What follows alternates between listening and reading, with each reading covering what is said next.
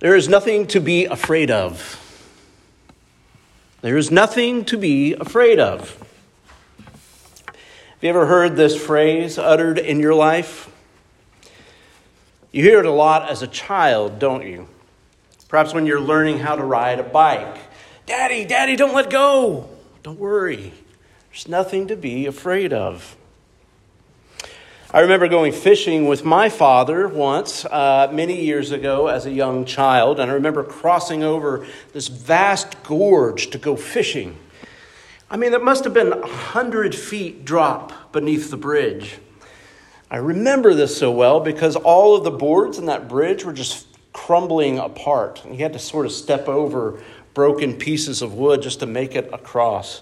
I'm sure it was like a small creek, maybe five feet down below, but I was terrified until my dad took my hand and said, There's nothing to be afraid of. And he was right. We made it, and I'm here to tell a tale. But things get real when it isn't imminent death that worries us, but rejection. What if I ask her out and she says no? Well, there's nothing to be afraid of. She's not going to bite you. The birth of a child, or maybe flying in an airplane, or standing at the edge of the Grand Canyon or the Empire State Building, or jumping out of an airplane with a parachute on your back. That's never happened to me. I will never do that.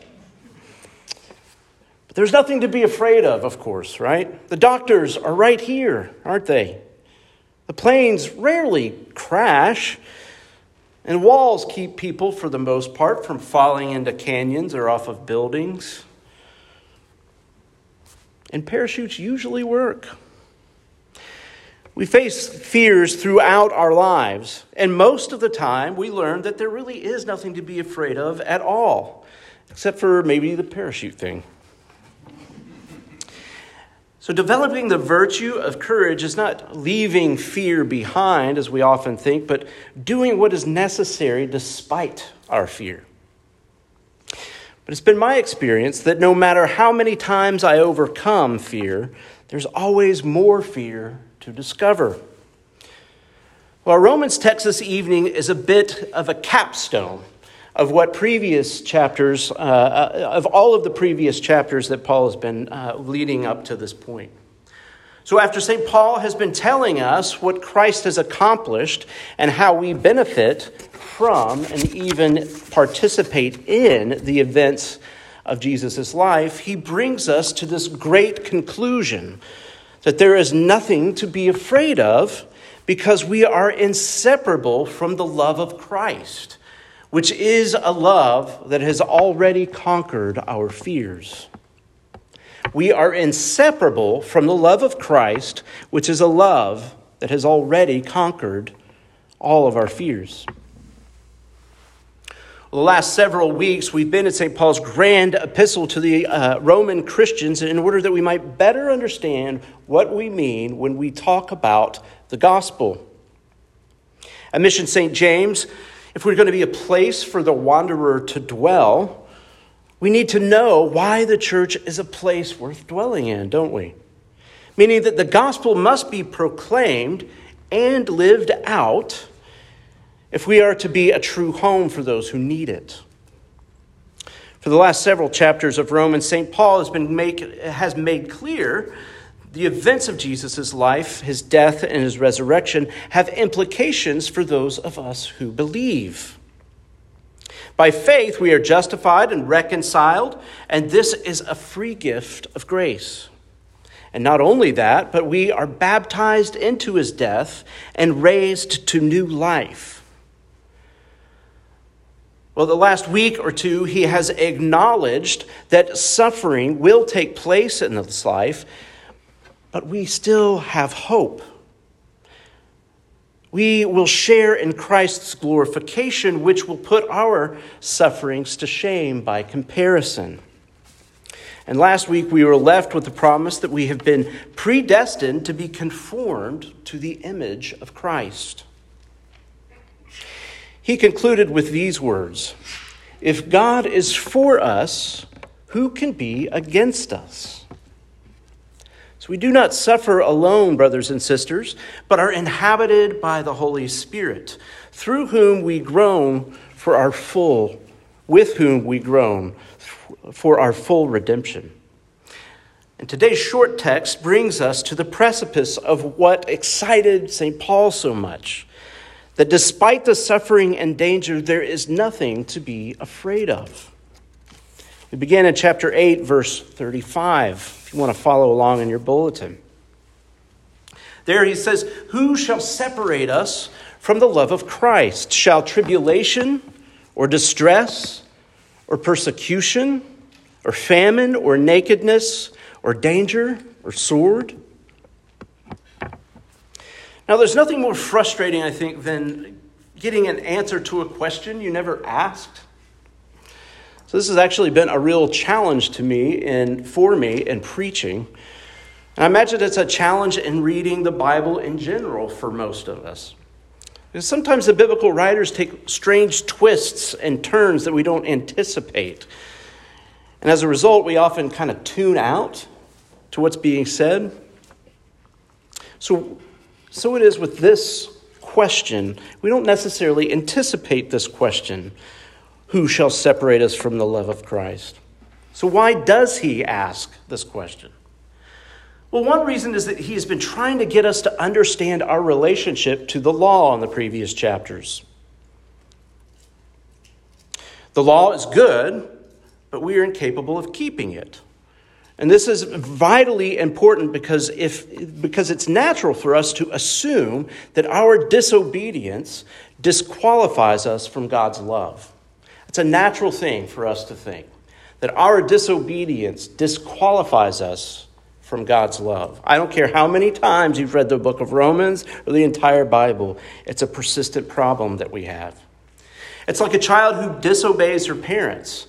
She knows she's done wrong, right? And she's suffered the consequences. And she's afraid that mom and dad no longer love her like they once did. In a sense, she's been separated from their love, not in reality, but in her mind. And this is why I think it's imperative that children assure their, uh, that parents assure their children that they love them, even while they discipline them except not while you're angry. It has the opposite effect. This is why Paul was talking about a couple, uh, a couple of weeks ago when he said that we are no longer slaves to what?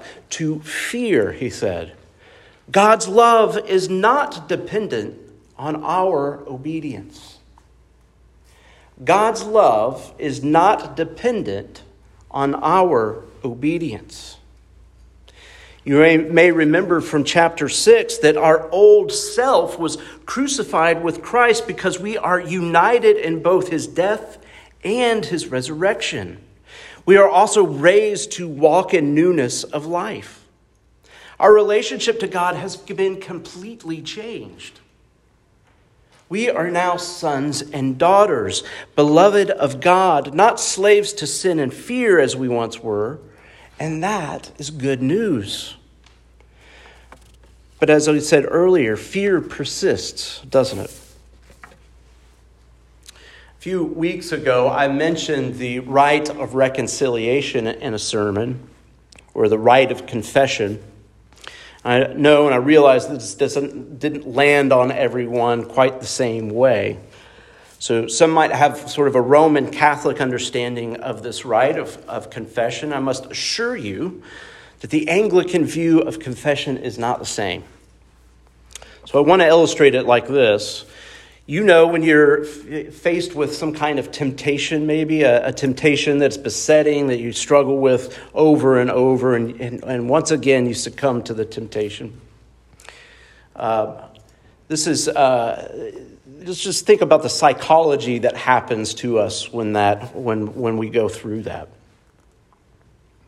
Even if our immediate response to disobedience to God is to confess that sin to Him, there's something else that happens, right? It's a lot easier to distract ourselves with something frivolous than it is to go to God in intimate prayer. It's like Adam and Eve did in the garden, right? When they sinned, what did they do? They were afraid and they hid. So, this is what often happens for us as well. Shame takes over, and seeking intimate prayer time with the Lord is the last thing we want to do. We become afraid. But I think last week's collect of the day says it well. You may remember this. And it asks this Almighty and everlasting God, you are always more ready to hear than we to pray. Isn't that beautiful? And then he says, Pour down upon us the abundance of your mercy, forgiving us those things of which our conscience is afraid. You see, we hide because we are afraid. Confession in the Roman Catholic Church is caught up in a sacramental system that says you must confess your sins to a priest before you receive Holy Communion because you are in a state of sin. Confession to God alone is not enough. And Anglicans patently reject this. You could read this in the 39 articles in the back of your, uh, your uh, BCP. The Anglican rite of confession is an opportunity to face something your conscience is afraid of. And what you discover is that there was nothing to be afraid of in the first place. Why? Because you have already been reconciled to God. You have already been reconciled to God. That was Paul's whole point in chapter 3. And this is precisely why Paul asks this question What can separate us from the love of Christ? So that was a long answer to that original question. Why did, Christ, why did Paul say this and ask this? It's as if he's gone all the way back several chapters and asked a question that he spends a lot of time answering up until this point. So we should already know the answer. What shall separate us? Nothing. But you say, well, what about tribulation? And what about distress and persecution, famine and nakedness, danger and sword? There are plenty of things for us to be afraid of in this life. But it's interesting to note that Paul tells us elsewhere in 2 Corinthians chapter 11 that all of those things, famine and tribulation and persecution and danger, all of those things listed there, he suffered himself. This is his resume of suffering for Christ. So that when he so that what he declares in this text, he does with credibility, doesn't he? It's not like me standing here and saying that your sufferings don't separate you from the from God when I haven't suffered what you have suffered. Paul's doing it with credibility. Paul's saying, I willingly suffer all of this. That's how sure I am that nothing can separate me nor you from the love of Christ. Now, these aren't the full scope of what we are afraid of, are we? Uh, is it? Our conscience is often afraid of our sin, as we already said. The fear Paul is now talking about is the fear that keeps us from living a full life of obedience to Christ. Here, Paul is saying the gospel is going to cost you. He's saying that you will not enjoy the luxuries of a Christless life. So don't be surprised when your faith results in tribulation and persecution. Don't shy away from God's call just because it's a little dangerous. Following Jesus will mean that you will like, likely make less money than your peers. Following Jesus will mean that you are led into dangerous situations. We pray for our persecuted brothers and sisters every Sunday here because there are places in the world where baptism carries the penalty of death. This is why St. Paul quotes uh, Psalm 44. If you read that psalm, if you went back and read the psalm, you'll see that there is a vast disconnection between what God did for the Israelites at the Red Sea and the Exodus and what they are experiencing at the time that psalm is written. Verse 22, he's what he quotes, and it says, For your sake, we are being killed all the day long. We are regarded as sheep to be slaughtered. For whose sake? Well, for God's sake. The message here is that persecution for the sake of Jesus Christ will not separate us from his love any more than our sin does. In other words, whatever happens in this life, the outcome is guaranteed. The outcome is guaranteed. Remember, it's a done deal. So look at verse 37. No, Paul says, in all these things we are more than conquerors through him who loved us. You might sit there and say, Well, I don't feel like I'm more than a conqueror. I don't feel like I've conquered anything. What is Paul saying here? Well, if you've been praying through the morning office, um, the, the morning office lectionary has had us go through, we're in uh, 1 Samuel um, currently. So there's a th- strange thing that happens in Samuel with King David and King Saul, isn't there? Uh, the story goes that Samuel anointed Saul as Israel's first king. He makes a mess of things, of course, and God rejects him as king. As a result, he tells Samuel, instead, go now go and anoint David to be king. So David is the, the youngest of several sons. He's the scrawniest. He's the, the least significant. And God says, Now I want you to I want you to anoint him. And so he is anointed king. So now he's the rightful king of Israel. The strange thing is that until Saul dies, no one recon, recognizes king. Uh, no one recognizes David as king. Not even David. In effect, there are two kings. And even if we say there's a true king and a false king, right, the text never indicates that David should have just taken Saul's throne by force. And the rest of the book is a tale about how David must live life knowing that he has been anointed, that he is the king, but he cannot yet sit on the throne. Why do I bring all of this up? Well, this is a similar situation to us today like David, something has happened to us, right? Something that the Holy Spirit has done. And instead of being anointed king, we are united to Christ. And as we said a couple of weeks ago, Christ has conquered death and the grave. We participate in that reality even now. But also, like David, we live in a world that does not recognize this fact. Like David, we live between the already and the not yet. And we do this by faith and in hope. This is how St. Paul can say that we are more than conquerors, not through us, but through Christ.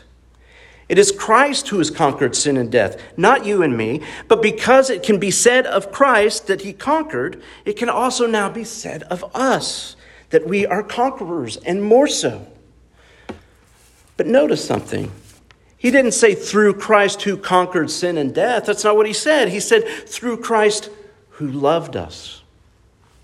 And we're right back to Paul's earlier point that we are adopted sons and daughters of God through Christ. And the result is that there is nothing, nothing to be afraid of. That's Paul's point. Well, in the last few chapters, we kind of turned inward, looking at our suffering and trying to make sense of how we can suffer in a world when all of these glorious things in the heavenlies and with Christ has happened. So I think it's appropriate at this point in Paul's argument in the book of Romans that we get our minds off of ourselves now. Next week, he's going to make a drastic subject change when he's going to talk about uh, Israel and Israel's place in the plan of salvation. For now, Paul is saying, let go of your fear. Let go. Nothing can separate us from the love of Christ. The worst thing that could happen to us is not suffering and death but to be separated from the love of Christ.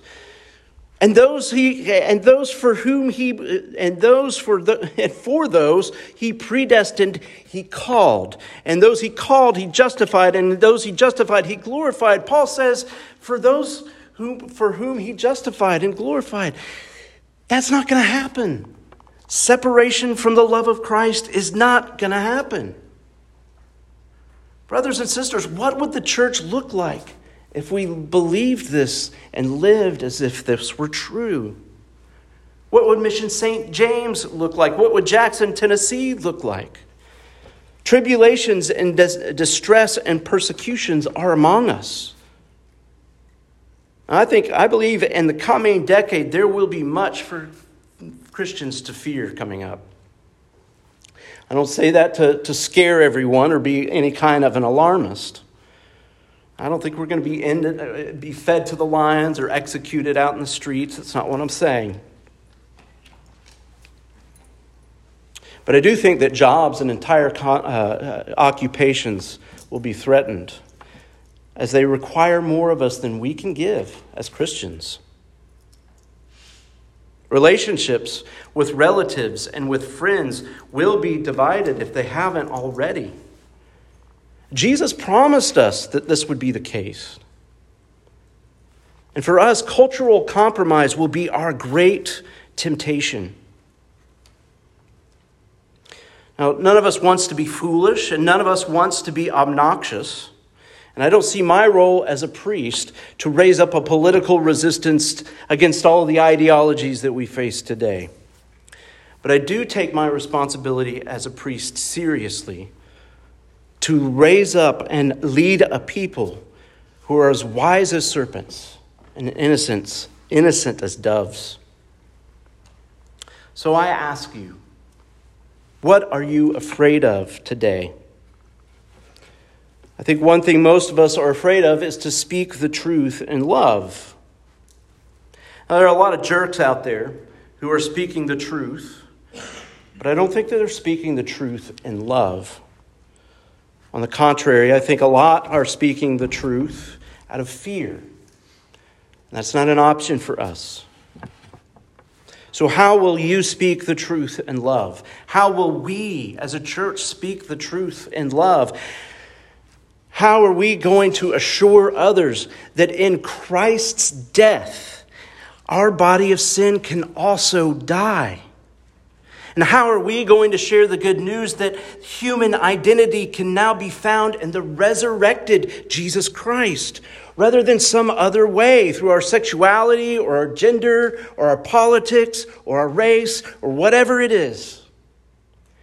My point is not, is not so much how good, my, my point is that no matter how good Mission St. James does in our community, and no matter how much we may grow as a congregation, if we allow these fears to keep us from sharing the good news of the gospel in the name of tolerance or even love, I'm not sure what we will be called a true Christian and gospel loving church. So listen to Paul's words as a cry here his closing words, not a cry unto battle, but a cry unto faith, hope, and love. For he says in verse 38 For I am sure that neither death nor life, nor angels, nor rulers, nor things present, nor things to come, nor powers, nor heights, nor depth, nor depth, nor anything else in all creation will be able to separate us from the love of God and Christ Jesus our Lord. So, friends, there is nothing to be afraid of. We are now inseparable from the love of Christ. Heavenly Father, we ask, Lord, that you would uh, raise us up to be wise as serpents and harmless as doves. We pray that you would raise us up to speak the truth in love. We pray that you would raise us up to not fear to look around the world and, and, and see what you have done and your death, resurrection, and all of the promises that come to us through that. And that rather than looking at the world through the lens of fear, that we would be freed from that. And we would see a world of beauty out there. A world that groans for the sons of God to be revealed. Lord, raise up your church, raise up Mission St. James, Lord, to be a light, a place of truth, but also a place of love. We pray this in the name of the Father, and of the Son, and of the Holy Spirit. Amen.